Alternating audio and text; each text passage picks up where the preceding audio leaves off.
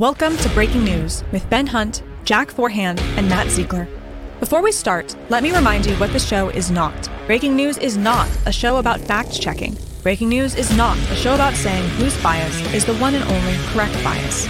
And Breaking News is definitely not a show about calling out fake news. Breaking News is a show where we look at today's top stories and have a conversation around our favorite critical question, why am I reading this now?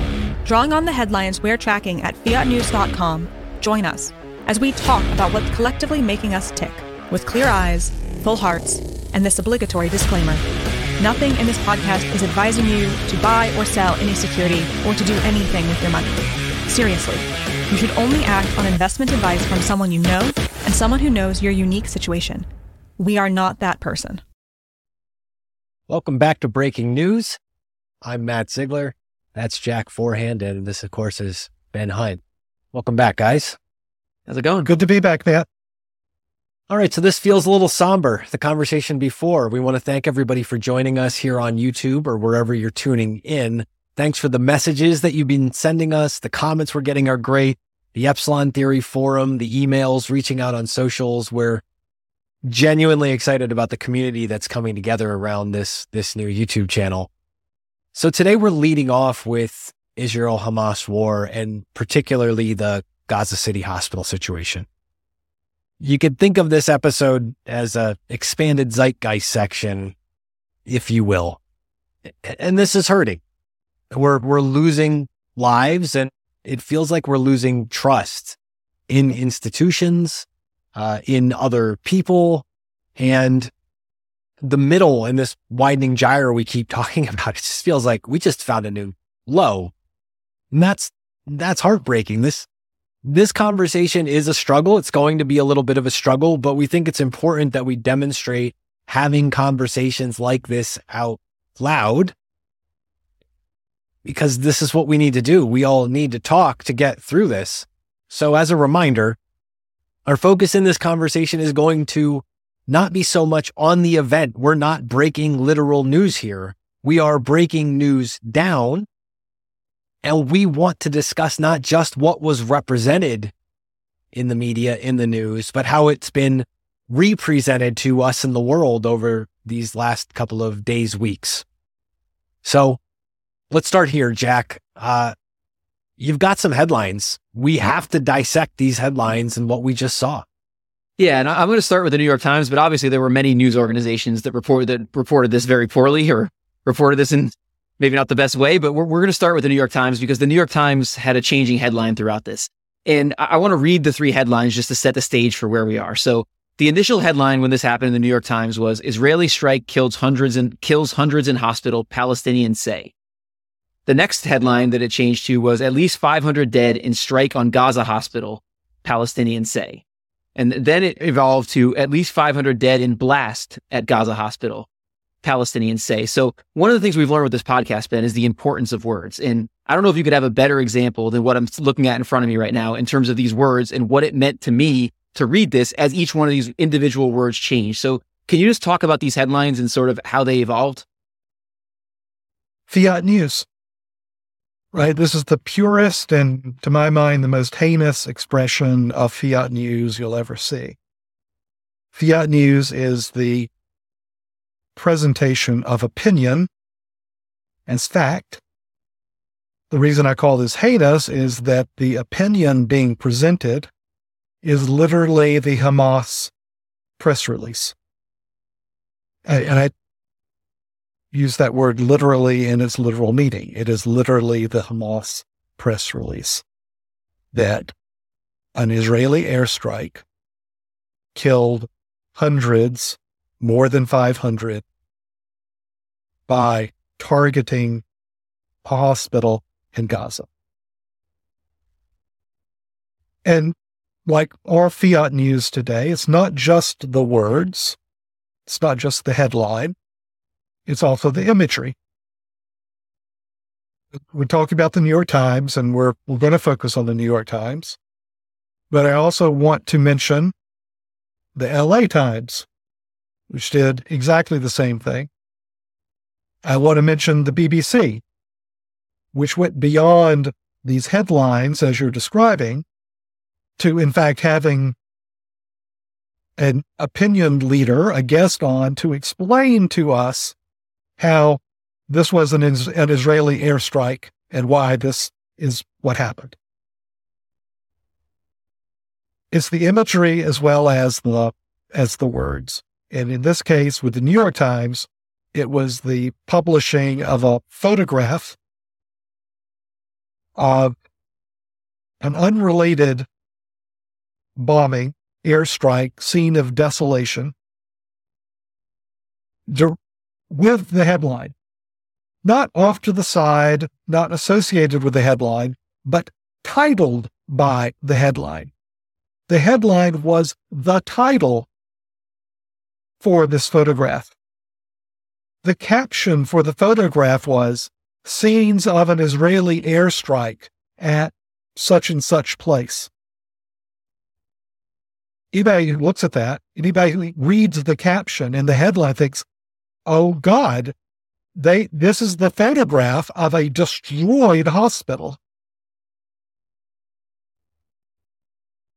What we know is that this wasn't true, right? There was, there are broken windows at the hospital.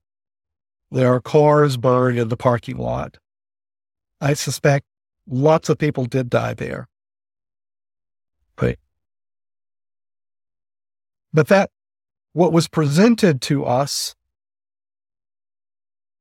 not on social media, that we know is a you know, a, a paper bag full of dog shit that's been put in front of your, on fire in front of your, your, your front door. We know that's what social media is. But here are the arbiters of fact in our modern society: the New York Times, the B B C, the L A Times. And they are presenting as headline the Hamas press release and photographs that have nothing to do with the event that's being described. Now, this is the purest and most, again, most to me, most heinous expression of opinion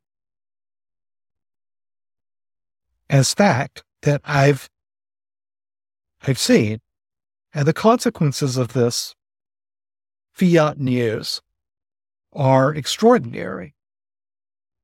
Because at this point, it doesn't matter that more facts come available, that the hospital was not leveled, that we're not sure how many people died. And it sure doesn't seem like it was an Israeli airstrike that did this.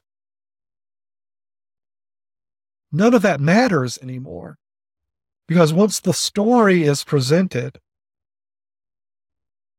the facts, the retraction, the revision, we all know how this works. It doesn't matter.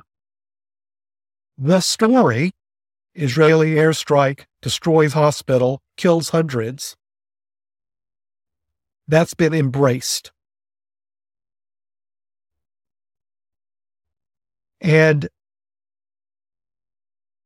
The, the the the after the fact explainers on this, all of this just it just makes it worse, right? This not what was the fog of war, right?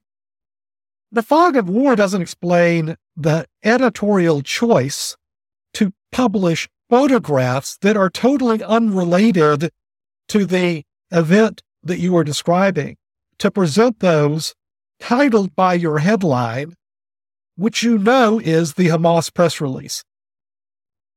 There is no fog of war, uh, you know, oh my goodness, things are happening so rapidly. How could we have done it? Give me a freaking break.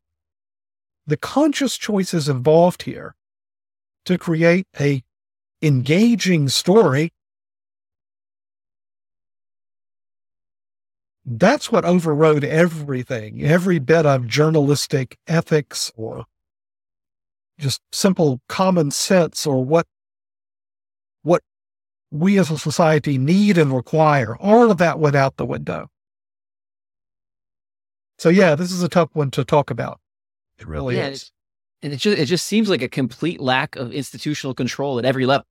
Um, I mean, the fact that this could have ended up on the front page of the New York Times, and like you said, I mean, the picture, the headline, I mean, the whole thing is horrible. Like, how does that ever get through and end up? And it's, you know, like we said, it's not just the New York Times, though this is probably the most egregious example. Like, how does this ever get through and end up on the front page of the New York Times? Well, then I learned that, you know, as the kids would say, T I L, you know, the, the, the New York Times has not had what's called an ombudsman, a public editor. They haven't had one since, I think, two thousand seventeen, maybe two thousand nineteen. They haven't had one for four years. This, this used to be, there used to be institutional barriers, but um, pushback on choices like all of these media institutions. And, and it, so we, we can't say that it's specific to the New York Times because it wasn't just the New York Times. I say the B B C was actually worse in the fiatness of their coverage, their embracing of this story. The L A Times, from the you know the, the photography elements of this, was worse. They are all doing it. They have all abdicated the notion of having a public editor, an ombudsman, who institutionally stands there to ask the question that you are asking, Jack. So how did this happen? It happened because media institutions have structurally changed over the last four years, eight years, fifteen years, to our detriment. You know, one of the other things that, that struck me about this is this use of Palestinian say. So it's almost like, I think, and I think your partner Rusty addressed this too, like, it's almost like we can say whatever we want. And then if, as long as we say Palestinian say, we're moving the responsibility from ourselves because we put that in there. It, it, that seems just, that seems awful as well. It's, and, and you can see the egregiousness when you look at how the headline changed. The final headline, blast at hospital kills hundreds, should have been the first headline.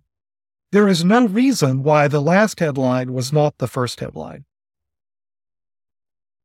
There's no reason other than it's not a story arc.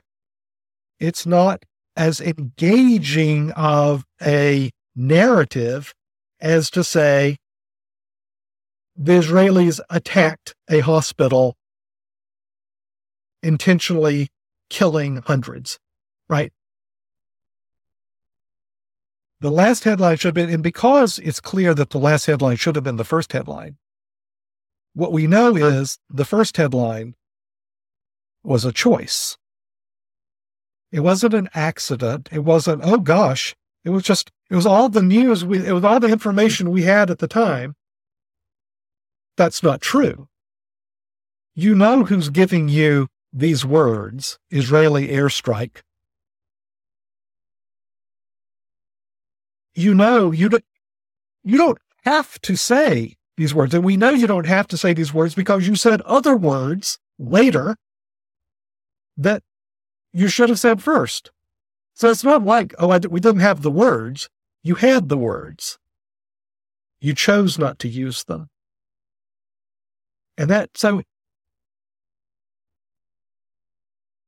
that to me, you can look at the progression of this and see that rather than exercise more care during uncertainty, when you're not sure of the facts, that's when you should exercise more care in your words, in your presentation, your representation of the facts, when you're not sure. The New York Times chose violence. Right? They chose to be less careful during the time when they knew less. And that was an active choice. How much of this is about clicks? You know, if you like getting the best headline, and, you know, obviously a picture which has nothing to do with this, but is a picture of rubble and what you'd expect from a blast, or I mean, how much of this is just about like, they just, we got to get this out before everybody else. We got to get clicks. We've got to use the most aggressive stuff we can. I mean, is that what's driving this? Sure. Of course it is. And, and it goes deeper than just the economics of it. Right. So, and I'll, here I'll focus on the B B C, which is a, you know, largely publicly supported institution. So it, it's, yes, there are economic issues around the B B C. Um, but it is not a profit maximization organization. And I would argue that the New York Times do not, does not see itself as a profit maximizing organization, whether it sees itself as a profit optimizing organization within a larger mission of being the paper of record. So yes, it's about the clicks. Yes, it's about the money. And it's not all about that. There is something else going on here beyond profit maximization. And all I can say is that something else is the same something else that you see in Twitter now, FinTwit, financial Twitter now, where now, oh, let's put up a pictures of American Jews and let's put a Star of David next to them and just ask questions. That's something else. That's specifically not just what we see, because we can point at uh, news institutions playing not just the profit game, and we can point at FinTwit accounts where we're seeing stuff like this today. We're recording this. The status game element of this, like, like we're actually yep. turning yep. Yep. human issues into pure status game being played out. Your thoughts on that? Let's use the word, Matt. It's not human issues. It's human death and suffering. It's human death, suffering, and pain. And we're turning that into our entrepreneurialism for status, votes, clicks, likes, celebrity, and money. Yeah. It's all of that. And using as your plot engine, your narrative device, using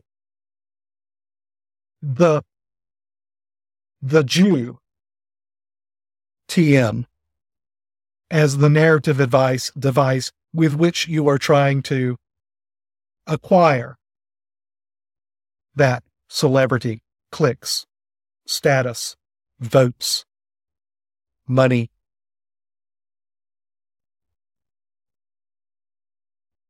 And I, I just, I never thought it would happen so quickly, so obviously, so blatantly. That's what makes me so angry, so sad, so dreading of what's coming down the pike, is that, yes, the New York Times went there. The New York Times went there, and they went there like that.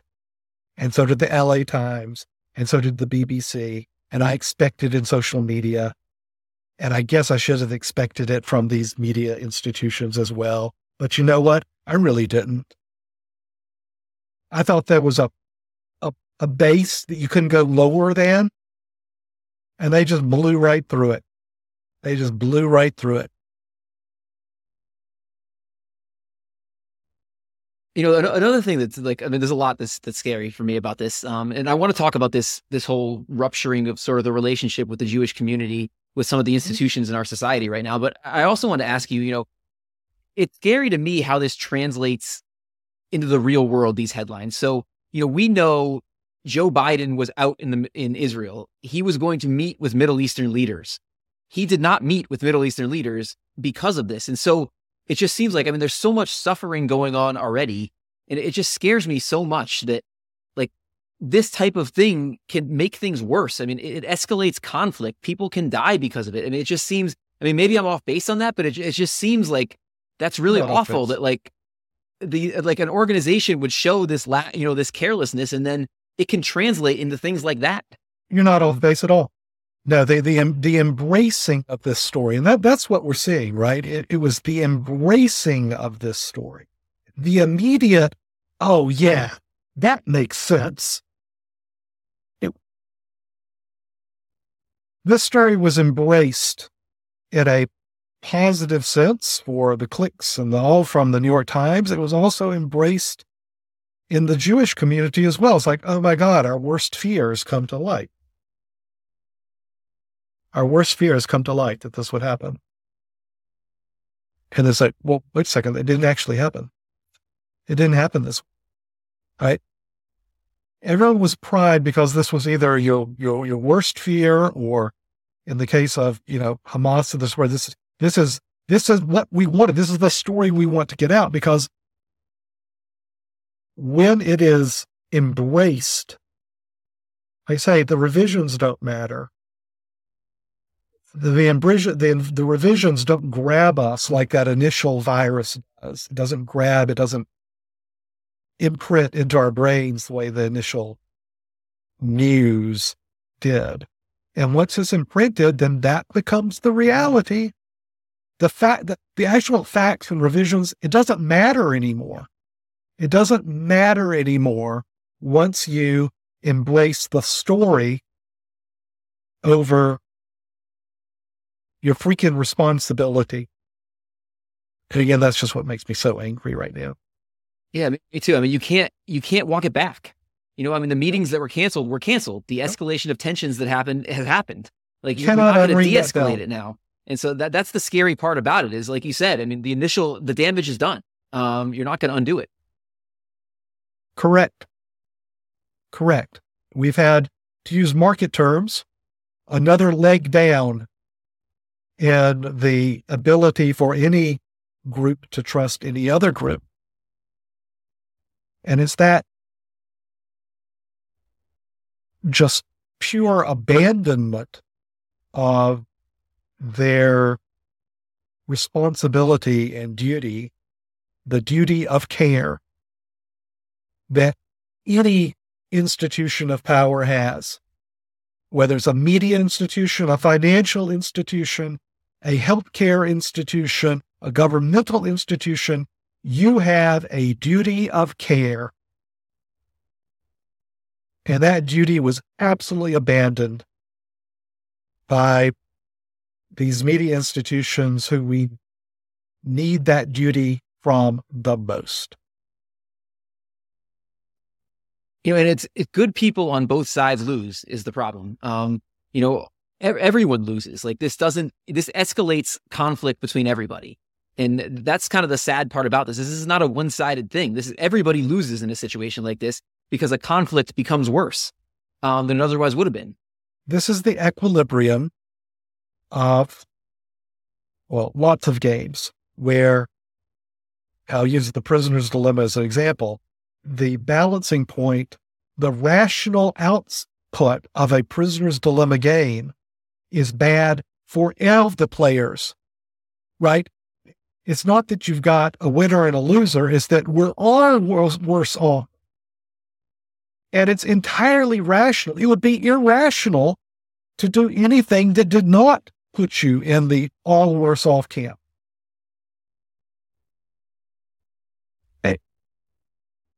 That's why this duty of care is so crucial.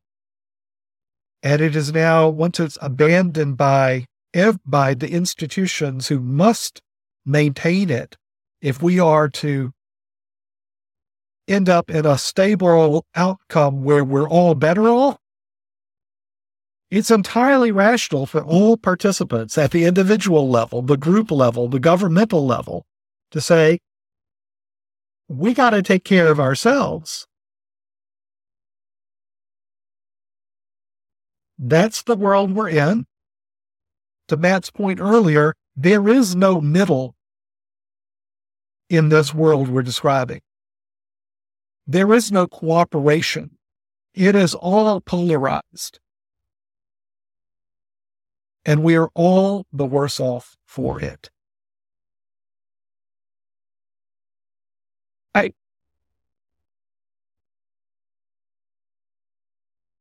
here's the big point for me.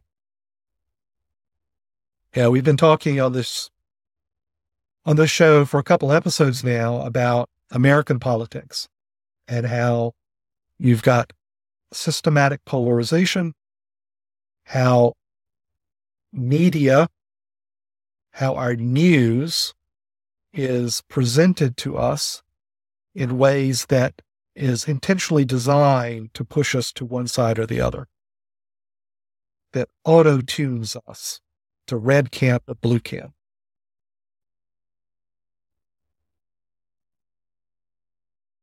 The event which must have trust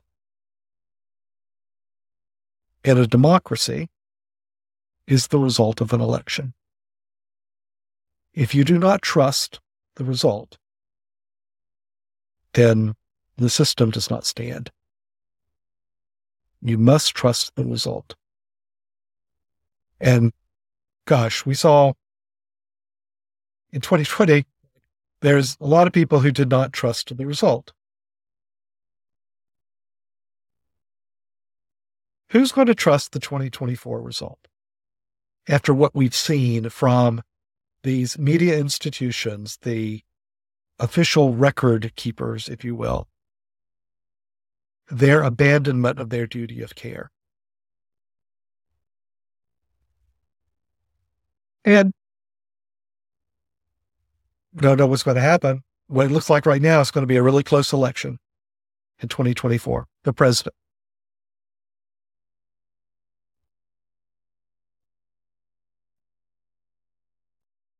New York Times on, so I think uh, yeah, our election is going to be on Tuesday, November fifth, twenty twenty-four. On Wednesday, November sixth,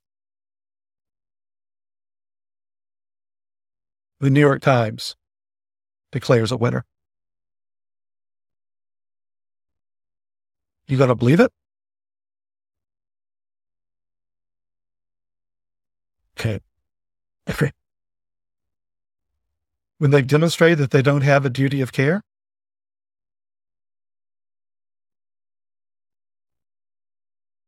I don't, I,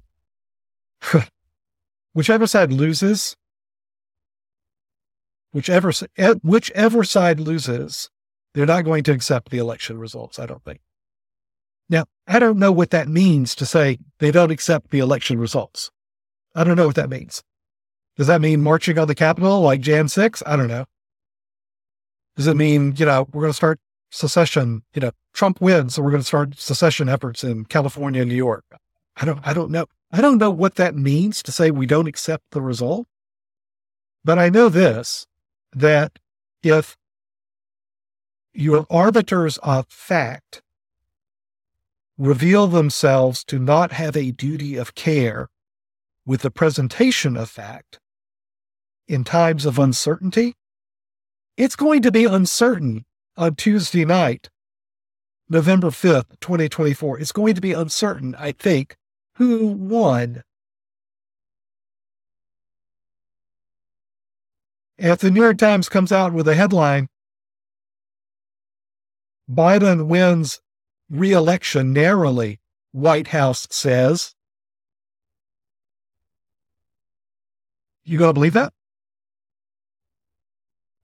I think consistent with some of the stuff we keep talking about on this, the awareness that, I'm going to say fog, just to use the word fog and contrast it against transparency, against blue skies, against anything else. Fog creates opportunistic behavior, actors running counter to the interest of the entire system can use fog for profit, for personal gain, for whatever else. And it feels like, like the more, what you're saying is the more fog that gets created, the more opportunity for this type of negative behavior exists. And the more, well, that you know, you know, but, but, but, but, but it's, it's, the fog is the necessary condition for something like this to happen, right? So the uncertainty, by fog, we mean uncertainty. Right. It's a night, uh, we don't have anybody. What, what happened at the hospital? I don't know. What, what, what happened with the, the Ohio precincts in the election? I, I don't know. It's uncertain. It's unclear. Um, you know, absentee ballots aren't in yet. Oh, I, so it's unclear. The fog, the uncertainty is the, is the necessary condition. The sufficient condition is the institution that we as citizens rely on for information to abandon their duty of care. It was the plan of succession in this last season, right? And and it could absolutely be, you know, I was picking on the New York Times earlier for late Tuesday night saying, Biden wins re-election narrowly, comma, White House says. Well, let's imagine a Fox News anchor coming on at, you know, twelve thirty a.m. saying, and this was the plot of succession, right?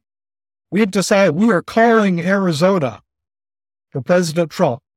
And we're now saying that, that, that, that Trump is the president-elect of the United States. You going to believe him? So you're absolutely right, Matt. It, it's the, the, the fog of war or election, the uncertainty gives the necessary condition for this to occur.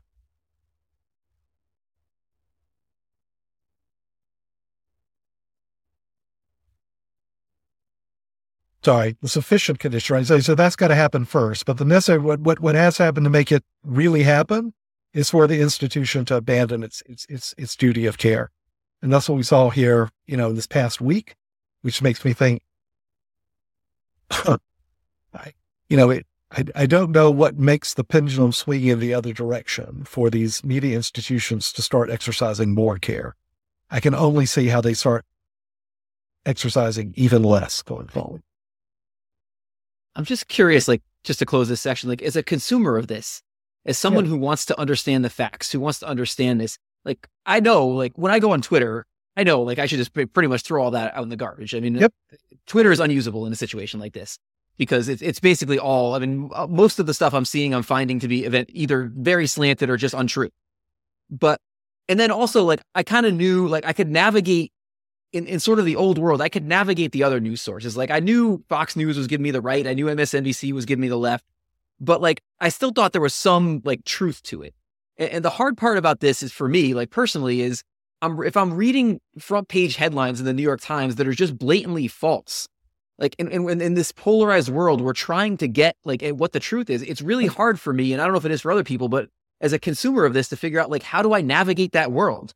How do I try to figure out what's true? Because it doesn't seem like what's true exists anywhere anymore. I don't have a good answer for you, Jack. I, I, I whether it's in our healthcare authorities, Fauci would come to mind.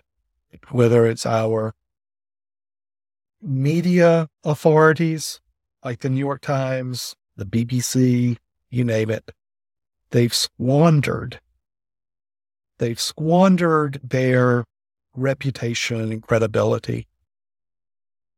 It's happening in markets. It's happening in politics. It's just the great squandering. And um, I don't really think it's possible to get it back on any sort of short time horizon. I think it has to be won back slowly, painfully. Painfully, by giving up market share, by not getting the clicks, by not getting the status, by not getting the money, by intentionally saying, well, we're going to penalize ourselves and not get that.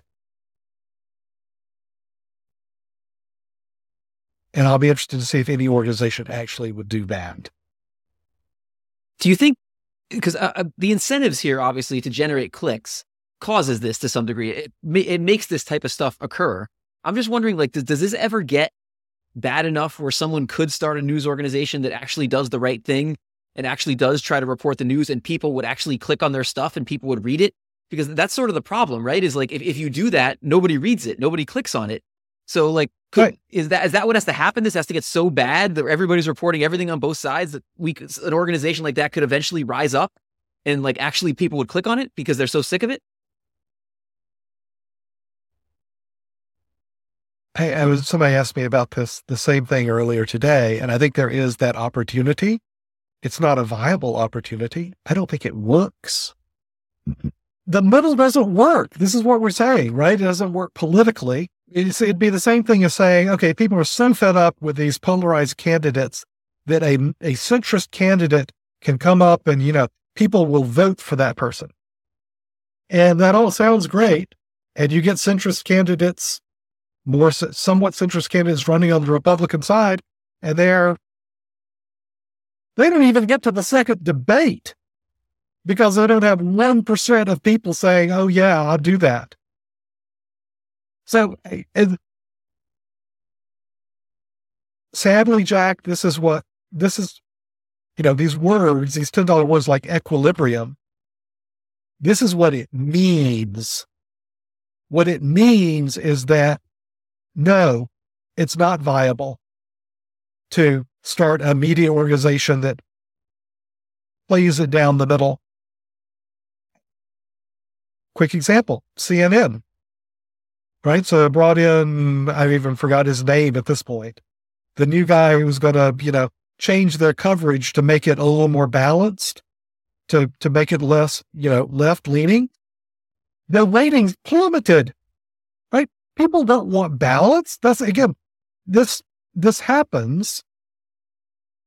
Headlines like this happen because they work, because they go right into our brains. There is a receptor that is right there for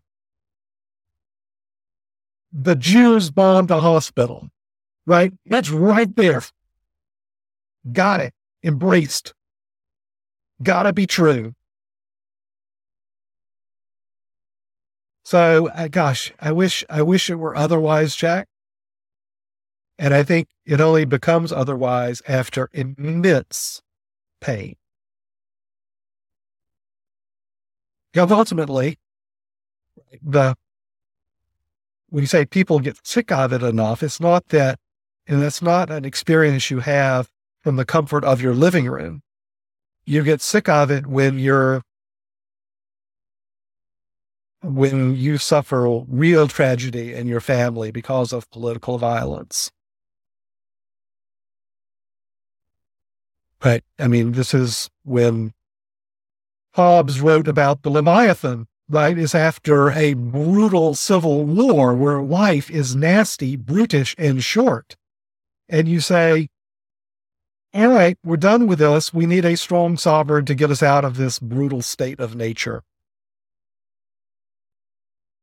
So yeah, it happens eventually, Jack, but not until we all, each and every one of us, loses a lot. Fun times, right? Yeah, not exactly. Well, because this is why it is so important. What we're doing here, right, is so important is, is to see, you ask, you know, how do we react to this? Well, you react to it by I mean, we have to deal with the world as it is, not as we want it to be. And the world as it is is one where you can't trust these institutions to live up to their duty of care. So we have to find each other and exercise a, our duty of care with each other from the bottom up. And I know that's not as exciting and energizing as let's start a new political party. Or let's start a new big media company. But brothers, I am telling you, we are all we've got. And it's got to come from that bottom up. And there are a lot of us. And we got to keep our eyes on that. Got to keep our eyes on that. Yeah, I mean, that, that was part of why I wanted to do this is like we, I mean, these are discussions that need to be had. I mean, they, they're very challenging discussions. They're difficult discussions. Um, you know, not, not everybody needs to do it, obviously, on a podcast, but it's like these are discussions that need to be had. And I, and I think like th- this is helping me to to understand what's going on better. It's hopefully helping me to be, you know, a better person in, in a world like this. Absolutely. Matt, you so, want to uh, do your summing up? I mean, you're always awfully good at this. This is a tough one for summing up. I don't, I don't, I'm, I'm putting you to the test here, Matt. You're putting me to the test. And uh, I, in a brief side note, just of positivity on this, because I think it's really important that we look for the echoes here too. And this would just be one thing that I'm always going to look. I'm going to look to the arts. I'm going to look to people being creative for like, where's a positive echo of this thing we're experiencing? Have either of you encountered this new Marin Morris E P at all, The Bridge, yet? Has this crossed either of your radar? Ben, have you seen it? I have not. Um, no, but I'm, she's desperate, a, she's a country, I'm desperate to hear it. She's a country artist, right? She is a country artist who um, has kind of split with Nashville. That's been sort of the, the media re- re-presenting of the story is she split with Nashville. She called some people out over racist remarks and how they would be defended, took a lot of backlash for doing something that was an artifact of something we were talking about before the call, like be on team human, damn it. Mm-hmm. Mm-hmm. Care about the other people. And uh, I, Marin and her rejection sort of like of some of the rules she's been forced to play with, it, she's a really interesting character for how she's saying, I want to reject this identity bestowed on me as female country music artist. Yep. The Bridge is a two-song E P, and it's probably the context of a larger album. I don't think I've been so stopped dead in my tracks by a video in a, in a, in a good while. So I'm going to say, go out and see this. And before I do the summary, I just, I can't, I keep thinking of it. This whole conversation, so I had to pull this up here. So The, the the first song on this thing is The Tree, and then the second is Get the Hell Out of Here. The lead line in The Tree is, I'm done filling a cup with a hole in the bottom. I'm taking an axe to the tree.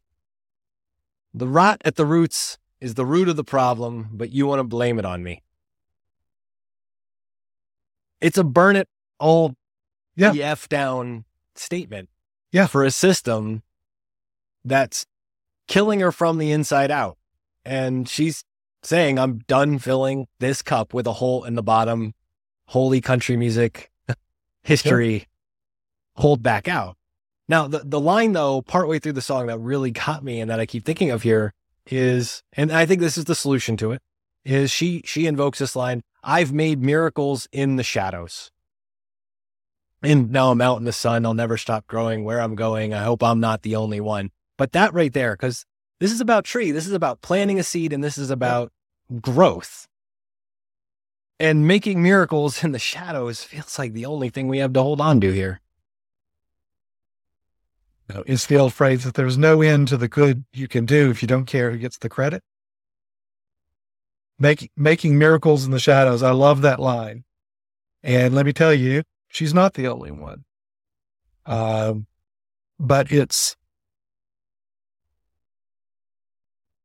telling that message to the world that you're not alone, that you can make miracles in the shadows, you can do amazing things from the bottom up, even as you protect yourself and your family and friends from, as best you can, from the depredations that are coming from the top down. Yeah, I like that message too, Matt. I like it a lot. The profound part in that second song is, you know, I look at this this track listing and I say, get the hell out of here. And you hear this whole tee up and this whole just like the, I'm, I'm cutting this tree down, even if I'm making miracles in the shadows for the next one. Get the hell out of here is about chasing out the personal demons and doing the best you can internally. Instead of shouting it off the mountaintop, this is the the invoking what is within. And she has the line in there, I do the best I can, but the more I hang around here, the less I give a damn. So to all the doubts and demons that I held so dear, go on, get the hell out of here. That feels like where we are. It does indeed, Matt, because the most powerful stories are not the stories that others tell us. The most powerful stories are the stories that we tell ourselves. Over and over again. So, and telling ourselves better stories. Yeah, I can get behind that too. Yeah. Local. Summary. Words always matter. The headlines happen because they work. We can't forget that ever. This media change we've experienced over the last five, ten, twenty years, this is the wall people are always heading towards. The mediums are the metaphor, the text message that I get, the alert. We're breaking news in the same way, which is so important that we break this down, because as the middle, as the trust falls out, we have to deal with this hurt. I want to read this quote from Rusty that we hinted at, but uh, Rusty Gwynn wrote this in a post this week. What we should never accept is a news media whose response to uncertainty is to exercise less discretion instead of more. If this isn't about narrative status, if this isn't about signaling to the other entities whose eyeballs get first and therefore who collects the status, ad dollars, and whatever else, it's got to be about the discretion, about the duty of care, about declaring you're on team human first. And if we don't see it at the global level, it's ever more important we see it at the local level. Because as we head into this election season, with the risk of wondering who will be declared winner and how it'll be accepted or rejected, Ben, you used the word, you called it, this is the great squandering. How are we supposed to regain trust? Well, it only happens at the bottom. And I want to go out on that Marin Morris quote again. It happens at the bottom. It, it's the roots. The only thing left to do is to make miracles in the shadows. Matt, you've got a gift for this. Thank you. Thank you. Thanks for tuning in. Be sure to like and subscribe wherever you're watching breaking news so more people can find our show. If you know another clear-eyed and full-hearted individual, why not share this episode with them too? Like we said at the top, the media is making us tick, and it's our job to talk. Follow the headlines at fiat news dot com. Follow Ben at epsilon theory dot com and at Epsilon Theory on Twitter. Follow Jack at validia capital dot com and at Practical Quant on Twitter. Follow Matt at sunpoint investments dot com, cultish creative dot com, and at cultish creative on Twitter.